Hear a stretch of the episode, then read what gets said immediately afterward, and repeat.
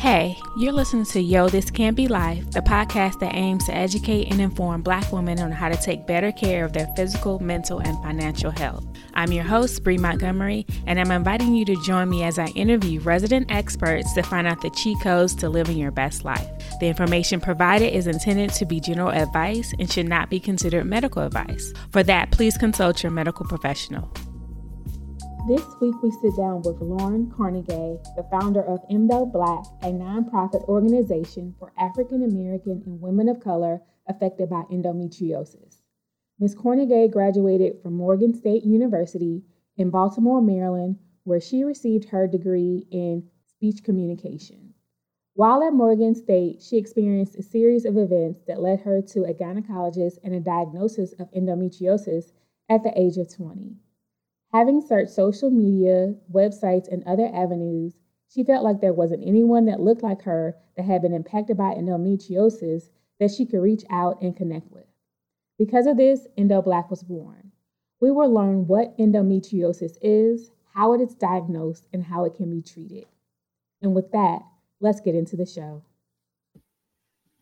At this time, I'd like to welcome Lauren Cornegay to the show. Hello. Welcome. So, can you tell us a little bit about who you are and what you do? Yes, my name is Lauren Cornegay, and I'm the founder of Endo Black Inc., which is a nonprofit organization that focuses on advocating for African American women and women of color. I also have decided to step out and become a endometriosis coach. I have published a journal for assisting women or people with endometriosis as like a journal log. It's called Your Personal Journey Log for Endometriosis. Wonderful. So, for those of us who are unaware, what is endometriosis? Endometriosis is a disorder that over 167 million women actually are diagnosed with, and that is what they have on file, but that is not necessarily true because, as we know, it can be so many more people. But it's a disorder that actually can cripple your body. I would say pain 365 24 7. This is a woman's reproductive health disorder. It can cause, and normally what people first think of when they think of endometriosis is the womb or the uterus. However, we are starting to see or starting to recognize that endometriosis is not just a womb matter. It does affect many, many different aspects of your health. So that can lead you to um, having issues, cognitive thinking, brain fog. You can have um, endometriosis affect your abdomen. It can have or cause problems with shortness of breath. So there's so many things that people are learning um, about endometriosis. It's basically a woman's reproductive issue. However, it does affect the transgender population as well. So I wanted to make sure we uh, put that out there to raise awareness about that demographic as well. But in a nutshell, that's what it is. And it can cause some serious issues but if you are managing it correctly, then I believe that you'll see a change and you'll see a difference. Okay, well, that's good to know. And so let's take a step back. When did you figure out that you had endometriosis? Let's talk about your personal health journey. I was diagnosed with endometriosis on March 18, 2011. However, I did not know that I had endometriosis. I started my cycle when I was 12, which was a week before my 13th birthday. And with my cycle starting, I did have some, you know, heavy bleeding. I had a lot of pain. I remember being on the floor, my mom, you know, breaking up Percocet and giving me Percocet and my applesauce to like ease my pain. I ended up going to college at Morgan State University, and I was there. I believe this was 2010. I was preparing to do a presentation in my speech. This was going to be my final, my midterm exam, to be exact, my midterm exam. And I was dressed up, and I just, I don't know, for some reason, I decided to get up, and I got up to go to the bathroom, and there was like blood on the back of my dress.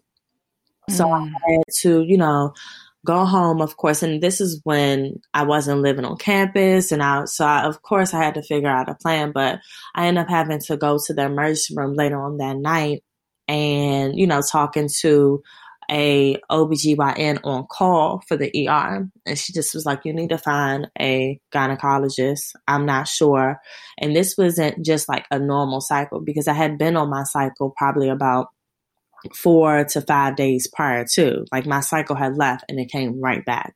So I wow. knew it was wrong. She told me to go to a gynecologist, which I did. And I went to go visit a doctor by the name of Dr. K. She's so, so sweet. I just love old people. I don't know what it is, but she's so sweet, very caring. And she just was like, So what's the problem? What's going on with you? And I went down a list of things that I thought, you know, that's what she wanted to hear because she said, How's your cycles? Like, how are your periods? And I was like, Meh, I get pain in my left knee before my cycle, pain in my right knee after my cycle, like saying all this stuff like it's normal. And it wasn't, it wasn't normal. And she said, okay, okay, well, let's do, let's do a, a, a pap smear real quick, a pelvis exam. And she was like, this is just something that I'm going to see. And next thing you know, she was like, well, you have a reverted uterus.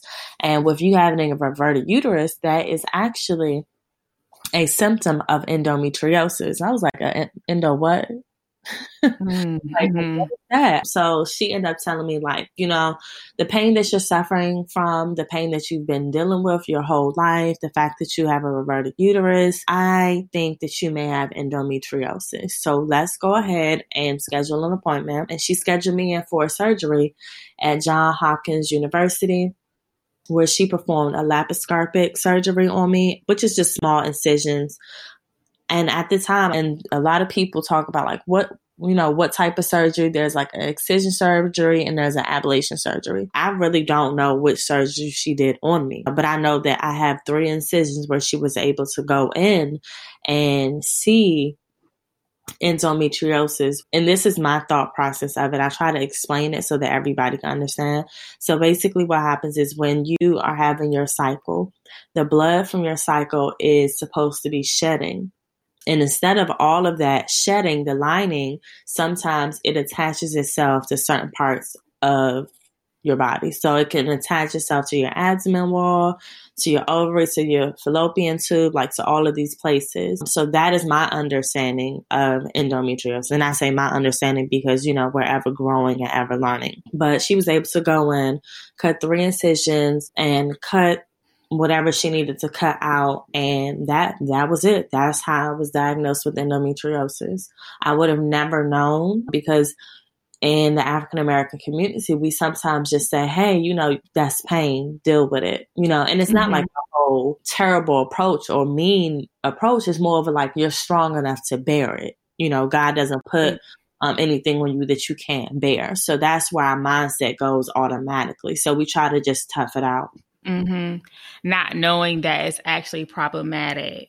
Right. It's interesting that you mention like your knees because you're right. Like when you think of something that affects, you know, your pelvic area, you wouldn't necessarily think of symptoms outside of that area. Right. So that's good to know for people who are listening if they've been having some problems and think mm-hmm. that it couldn't be that because, hey, oh, it, my knees hurt. It, yeah. you know, it sounds like it's not just a symptom of of the pelvic area. You can have symptoms all over the body. Are there any other common places that, you know, people wouldn't think of naturally that could be endometriosis? Girl, I almost had a fit over here. I was like, girl, yes, let me tell you. there is a long list, but this is the biggest thing. People should recognize that everybody's body is not the same. So, what I may go through, you know, other people may not go through, or we may go through it at different times. So, I have learned over the years talking to other um, people that have endometriosis that it could be a variety of different things. So I talk about my knees. You also have sharp pains in your back or in your chest, shortness of breath. I did say that that's a part of the erratic endometriosis. You also have Okay, so I and I don't even know if this is really a part of it, but I'm still trying to figure certain things out. Like there's a group that we have called Endohood where we compare and contrast our body. And this summer was very random. Of course, we're in quarantine and I, I'm like wearing shorts and I normally don't wear shorts, but I'm looking at my inner thighs and I have bruises all up and down my inner thighs. And I'm like, what did you do? Like, what did I do to myself? I did absolutely nothing. I went in the group chat and I said, Does anybody else deal with stuff like this? It was like, Yeah, we get bruises all the time. But see, the thing is, we don't know where that comes from. It's just a common thing that some people with endometriosis may endure. So it's really important to like share your experiences, your symptoms. So you have brain fog, migraines, nausea, unfortunately vomiting, like I said, sharp pains in your abdomen, sharp pains in your back. Acne can be an issue. Let's see. Hair loss could be an issue. It, it just goes over so many things. There's four different types of endometriosis. So it, it taps into certain types of things. There have been very severe cases where somebody has had endometriosis in the brain. I'm not, you know, too certain about, you know, all of the logistics or the information behind that case because I was just told about that case, but that was one case that I've heard. So, okay. but those are some of the symptoms. And I should also say fatigue. Like, I'll say, for instance, if I'm in the kitchen cooking I might, you know, look to the left and be like, sleep. Like I'm so tired. it will hit me so quick, like a ton of bricks. Those are some of the symptoms that I have dealt with personally. And like I said, they may not all started once. When I was 13, I didn't deal with all of this stuff. Mm-hmm, you know mm-hmm. what I'm saying? But 2020 hit and next thing you know i'm dealing with being nauseous dealing with migraines i'm dealing with vomiting and brain fog. That those are things that had never happened for me specifically. So once 2020 got here and i dealt with that it was like okay well i, I know how to manage it a little bit better. So those are just some i think that everybody should you know kind of do their own research to to their bodies. Like i said everybody doesn't deal with the same things so some people are, I don't want to say blessed, but they're blessed because they don't have the pain aspect. So you can have endometriosis without pain. Now, what that looks wow. like to that person, you know, I'm not really too sure of and how they're able to detect, but pain for me is my number one symptom. Okay. Right. And I would imagine that is the one that will get you to the doctor quickest to try to figure right. out what's going on. But then you mm. like you said, it could be some people who just think it's normal because they don't understand the level that other people go through to realize that everybody doesn't have it at that level. Correct. So that's interesting. Mm-hmm. I remember you talked about getting the laparoscopic surgery for a diagnosis. Mm-hmm. Is that the only way that it can be diagnosed? For from what I know, uh, because I'm not a medical professional, but I have not heard of anything with accurate results other than the laparoscopic surgery. So somebody okay. did okay. say something about blood work, but you know, for me, I I haven't heard of anything actually working except for laparoscopic surgery. So, and I do encourage people to get the actual surgery because a lot of times walking around saying you have endometriosis versus actually knowing is very, very important because if you're just and I know a lot of times, you know, unfortunately, gynecologists may say, "Oh, you have endo. Well, just take these birth control pills. You'll be fine." You know, it, it may not even be endo. Sometimes it could be PCOS, or it could be uterine fibroids, or it could, you know, it's so many things that are so closely related. Mm-hmm. But it's important for you to actually get that diagnosis because one, you have to really figure out because even if you assume it's endometriosis now, what type of endometriosis? What is your stage level? Where where is the endometriosis at? Because it could be on your lung. It could be on your abdomen. It could be, you know, it's so many places. So I'd rather have like a definite answer than to say, well, okay, you know, I have it, but I, I don't know because I didn't get a surgery. You just want to make sure that you're very, very sure of it. Wow. You mentioned lungs. Like that's another one of those things that I would have never associated with a pelvic disorder. You talked about different types and different stages. Mm-hmm. Can you tell us a little bit about the types and stages?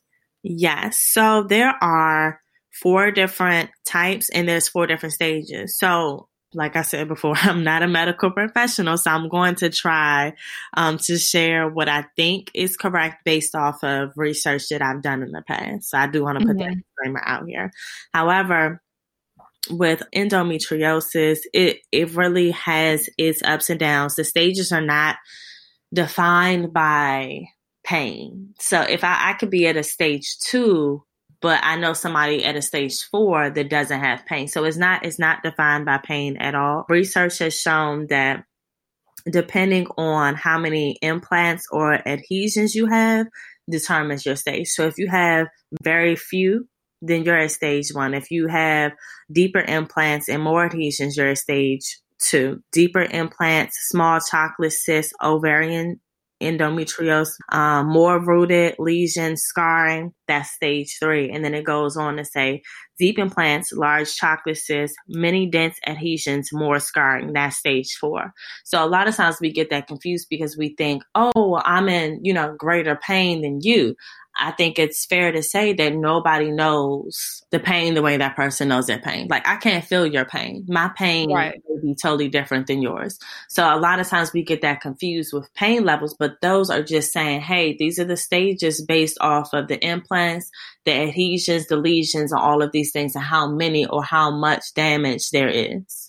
So that's what that is. And then you have four different types of endometriosis thoracic, reproductive, urinary, and digestive. Of course, thoracic would be the lungs. That's why I said something along the lines of like shortness of breath. Reproductive, of course, that's ovarian, fallopian tubes, um, the uterus. And I think it could be the rect- rectum because we do have situations where they have found actual lesions on the rectum area or this cause problems in that area. Urinary is kidneys and bladder. Digestive is the appendix, bowel, and both small and large intestine. So as we know, like these are just things, but I'm sure you know you never know if people will come out with more information on it because it took a long time for people to even talk about the different types of it. Like you said, you know, you didn't know about it. I honestly didn't know about it at one point until I started doing more research and reading up on it because you know, you just automatically think endometriosis, if it's starting from the uterus, the womb, well, clearly it's going to stay in that region, but that unfortunately is not the case. Okay. Wow. So when you have the surgery, is that just diagnostic or do they actually remove some of the tissue? They do both. They do both. And I really think it depends on the case of how much they do, what they can do, what they can't do. Uh, it's really case by case as far as like them doing the incisions to see how how serious it is. Because it could be very mild. Like i said stage one you go and you cut or you burn and you get rid of what you can get rid of. But some people have gone into surgery and you know unfortunately they have not been able to keep all their organs. Some organs had to come out because they were so damaged, or they had to cut like a fallopian tube or ovary, or, you know, it's just so many things that really, you have to really open yourself up. Literally, they have to open you up to see the damage or to okay. see what endometriosis has caused. So it's definitely case by case. Again, I'm not a medical professional, but I, I've heard, you know, unfortunate stories where women have gone into surgery and if you you know if you don't have an advocate nine times out of ten they may do whatever they think is best at that moment versus asking. Because usually hey this is the case. We noticed this. How do you feel about us taking this out or taking this out or taking this out? But if they have you open on the table nine times out of ten, they're going to just perform what they think is best. And I, you know, I can't be upset at doctors for knowing what they think is best all the time. But I wish that it was under different circumstances. And I do wish that doctors and patients can get to a place where they have these conversations prior to the surgery or yeah. they have an advocate present and they speak to the advocate that way whatever decision is made during surgery, they're okay with it. Right, right. Yeah. Having a plan beforehand, like, a, okay, let's talk about a few different scenarios that could mm-hmm. happen. And then what will we do if it comes to that? Mm-hmm, mm-hmm. So, what are the risk factors, or are there risk factors that you look at to, you know, to determine if you have a higher chance of getting endometriosis? Well, the thing is, if you have it, you have it there's no preventing it, there's no cure for it. I think that people are born with it, and at some age, it just goes into motion. So, some risk factors could be somebody in your family, and this is what I've read, but this is also what I, I believe because women in my family have PCOS. I have someone mm-hmm. in my mm-hmm. family that I have miscarriages. So, for me in particular, I think that if you have anybody in your family with a woman's reproductive uh, health issue, I think that that's a risk fact right there. It, it, it may not be a endometriosis diagnosis, but it could mm-hmm. be along the lines of some type of uh, woman's reproductive health issue. So I will say that's a risk factor is having somebody in your family with it. So my mother had it.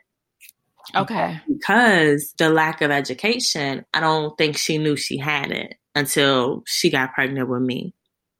Gotcha. So another risk factor could be the pain. If you if you're having pain if you're having pain in your kneecaps, which is not normal, if you're having pain prior to your cycle, definitely.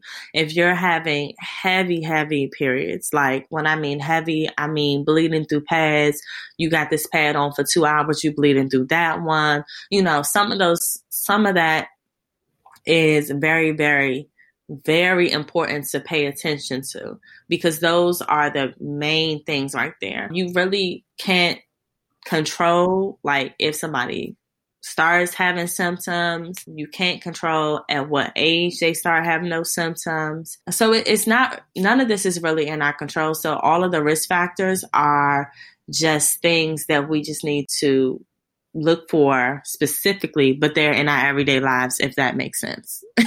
Yes I, yes, I understand. every, yeah like every woman has somebody in their family that may have some issues with women reproductive health. So you just right, right. pay close attention to it and see like, well, what what actually happened? You know, and I know that older women may not feel comfortable with talking about it, or not even just older women. Women our age may not be comfortable talking about it as well. But we want to get to a place where we have these conversations or these discussions with our family members because these are our family members. And anything that has happened to them they should share. That way we can prepare just in case that may be on you know on the list of things that we need to look out for. Because it's the same way if somebody would say well do you have cancer in your family? It's like yes i have cancer in my family. So i need to pay attention to that. Or do you have a history of sickle cell anemia. Yes, we have a history of sickle cell anemia. So you just want to, it's, it's very similar to that. Yeah, yeah. So do you feel like there are things that you do that makes it easier on you, like things that you avoid or things that you add into your life that make your symptoms more manageable? I have changed my entire life because of okay. endometriosis. Even after being diagnosed, I thought that it would be cool. Okay, I got cut up on the table today. I'm fine. You know, I'm healed up. You know, I didn't know that this would be like a lifelong journey where I had to change X, Y, and Z something that I've recently started doing where I'm going through all of the products and reading the actual chemicals on the products to make sure that they don't have BHA, um, have dyes and different types of, you know, harmful chemicals or toxic ingredients that may be harmful that can trigger more of our pain. trying to track that information down and looking at that information and what works best for you is the best way to go about it. It may be a little difficult when you first start looking into, you know, products. However, you just want to make sure that the products that you're using aren't triggering more pain or more flare ups in the future. So I've changed like the sanitary napkins that I've used. I have looked into period panties, which have been a relief. Very scary to use. I will definitely tell you that. However, they work depending on the brand. So you will not hear me vouch for everybody's brand because I have not used everybody's brand. But I do encourage people to invest in, you know, a pair just to see how it works for them. I've changed my diet, where I moderate certain foods that I eat. I've looked into things that help me manage my pain, like a weighted blanket. So those are some things. I also use supplements because as you know you're not going to get enough with the food that we eat so i do have like vitamin d vitamin c i do elderberry syrup so this, those are some of the things that i do and i add into my my practice those are my everyday hacks i should say Nice. All right. So I know you kind of briefly mentioned at the beginning your nonprofit. Can you tell us a little bit more about that?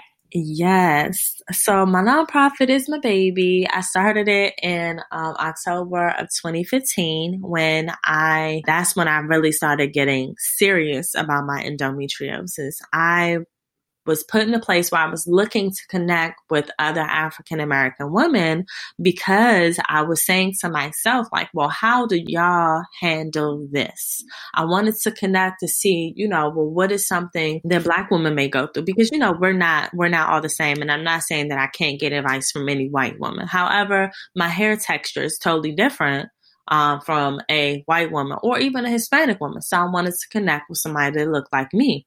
Well, unfortunately, that was not the case. I would go into these support groups and people would like just be so rude and just say, you know, that's racist and endo doesn't matter about your race and no, we don't have black people here. And it just was like so much negative. Like, and even in the groups, it was just negativity in general. So as soon as I asked that question, it started like, putting me in a mindset where it was like, ooh, like I don't want to be surrounded by this type of stuff. So my mom always said, if you see a void, fill it.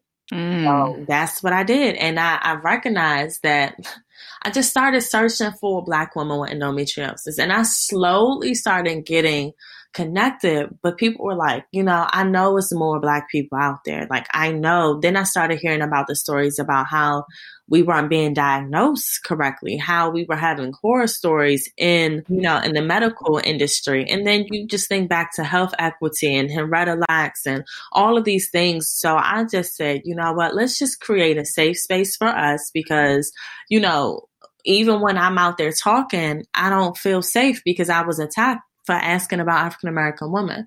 So let me just come on and, get everybody and let's be safe in this little circle. We can chat, we can talk, we share recipes, we can share this, we can share that.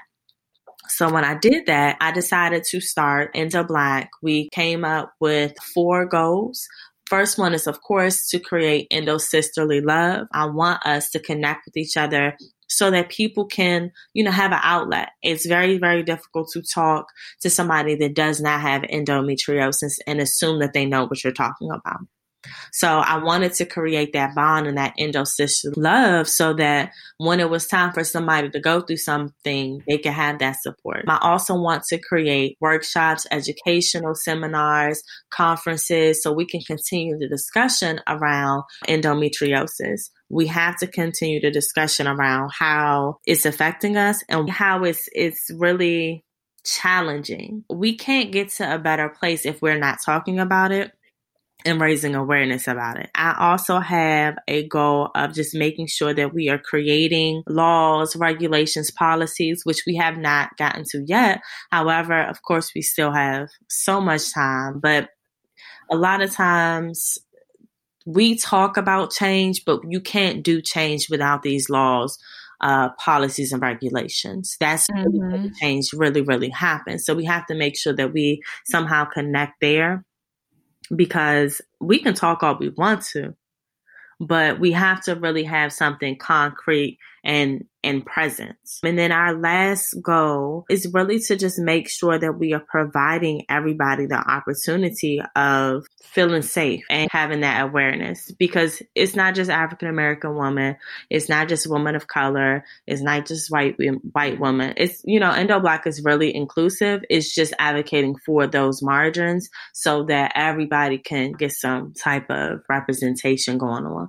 So that really is the purpose of Endo Black. We've done our ambassadors program, which is a great program where we have women connected around the United States. We are, of course, looking to expand it more. However, you know, we're in the process of just making sure that we have people in certain states so that they can actually form their own support group so that they can lead. And I, you know, pre COVID, that was the plan for us to have something in each state. So we did and greets in Washington, D.C. The intent was, the intent for 2020 was to travel in March to go to different locations. And with this, yeah. you know, having a program such as the ambassadors program, it still has us in an opportunity where that ambassador can say, Hey, I think we need more support here. Let's have an event. You know, the saying is boots on the ground. mm-hmm. boots on the ground in that area, but they can see what's going on. I think that's the biggest part for the ambassadors program. We also have mocktails and cocktails where we sit down and we discuss serious topics. And when I say serious topics, I mean like sex and relationships and endometriosis, relationships and endometriosis, healthcare and endometriosis, self care, beauty, cosmetics, like anything you can think of that is a touchy subject because as we know endometriosis affects everything so right. it affects your body but it, it affects your finances it can affect you mentally it can affect you in your relationships so we try to have all of these discussions with people that you know, are experts in their fields. I'm just the person that listens and takes the information. Right, right. I understand. I am the same. Yeah, so he does this. So we try to put people that have the expertise in front of other women so that they're able to say, okay, well, this is what I need to focus on for myself. And they get a chance to answer questions and stuff. And I think that that is the fun part. It's, it's always very intimate. So that's very exciting. We also have a a lot of other things that we are working on, and I, I won't say anything major, but you know, everybody can just look for us because we will be here and we will be around and we have so many projects. And I love the partners that we have. We're partnered with Red Rose Naturals, Kush Queen, October Lotus, Juna, C Main Health, and Aquinas LLC as well as fertility answers. And these partners, and when I mean they're amazing, like they said, we want to be a part of what you're doing. We want to support you because we know raising awareness for African American women and women of color affected about endometriosis is important to you, but we want to also make sure that people are supporting you. So we want to back you. So, you know, this has been an amazing, amazing journey and I've, I've, met a lot of people, so I am grateful for endometriosis in a way. But if endometriosis was a person, I would fight them. Understood. I hear that. Well, are there any other resources that you would recommend for somebody listening who wants to find out more information about endometriosis? Yes. I first I want to recommend the Endo Foundation of America, a great organization. I spoke with the founder, well, CEO, I should say, not too long ago. She has some great things in store. I think that that's a, a wonderful platform. So I think they're beneficial, especially to the endometriosis community because they have a wealth of knowledge. Um, mm-hmm. you have the Endo Summit that is putting on uh, multiple events. They have the ear of the doctor, Dr. Sally. She does amazing. I think people should definitely check them out. Endo Queer, an organization that is advocating for the queer community, LGBTQIA.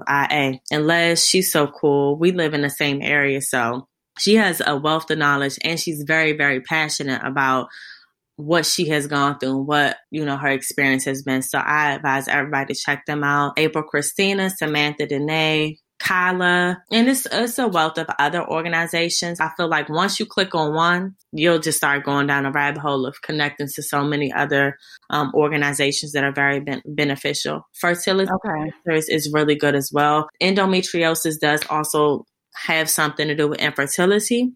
However, I will say that nobody can tell you that you can't have children until you actually start trying. Infertility Answers is a platform and an app that allows you to log in, create a profile, and really just go in and ask specialists questions. These are professionals, medical professionals, versus like setting up a whole entire appointment just to ask a question that you're trying to ask. Fertility Answers is an app. is really is really great to use for those who are looking to possibly have children in the near future that have endometriosis or PCOS or you know anything like that. They have all of those specialists there just to answer those questions.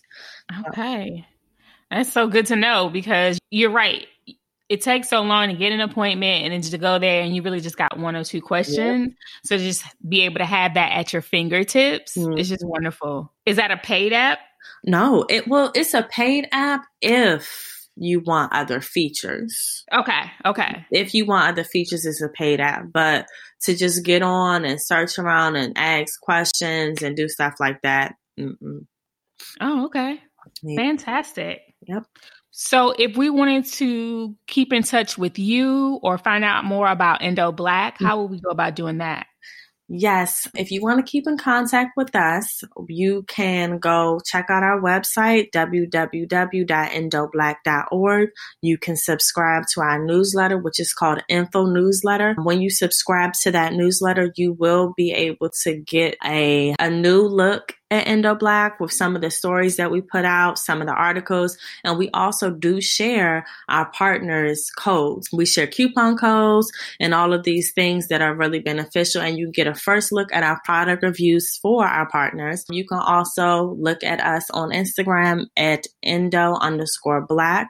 You can follow us on Facebook and check us out there. We are African American women with endometriosis, and then you have Black women with endometriosis if you have endometriosis, you can join our private group where we have women just talking about different things as far as, you know, pregnancy, infertility, pain management, yoga, sex, relationships, endo, just fun times. You know, it's just where you can go and just exchange information, resources, and recipes. So I do advise if you do have endo to definitely tap into that network. It's almost a thousand people in there and they just grab information from each other. We also have a Endohood GroupMe that people can check out if they're interested in getting into that. They can also reach out to us on our email at info at endoblack.org. If anybody's ever interested in becoming an ambassador, they can email us at ambassador at endoblack.org.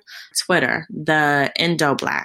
We are also on Clubhouse named the Endo Community where we host discussions every Thursday at 6:30 and we just encourage anybody that has endometriosis that wants to learn about endometriosis that wants to support someone with endometriosis to tap in so we can discuss serious topics.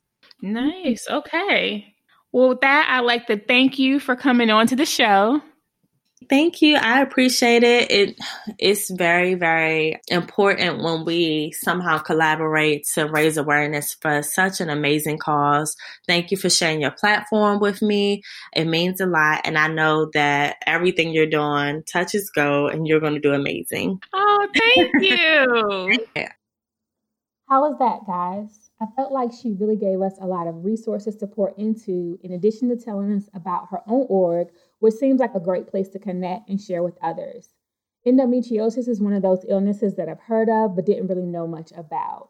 I know recently Chrissy Teigen has been spreading the word about endometriosis with the pain that she's in, her recent surgery, and then her fertility issues. So hopefully this prompts the media to start doing more articles about that, letting people have more information. It was a real eye opener to hear about all the areas of the body that it affects, especially those outside of the pelvic region. If you'd like to find out more about Lauren's organization, you can visit endoblack.org. She's also on Instagram at endo underscore black. And her personal page is I am Lauren Renee. If you'd like to keep up with the podcast, we're at Yo This Can't Be Life on Instagram and Facebook and we also have a Twitter page. Of course, we're available for your listening pleasure on all major platforms, including Apple Podcasts, Spotify, Stitcher, and Google. Go ahead and subscribe so you won't miss an episode. Please consider giving us a rating or review on Apple Podcasts or sharing your favorite episode on social media. Until next time.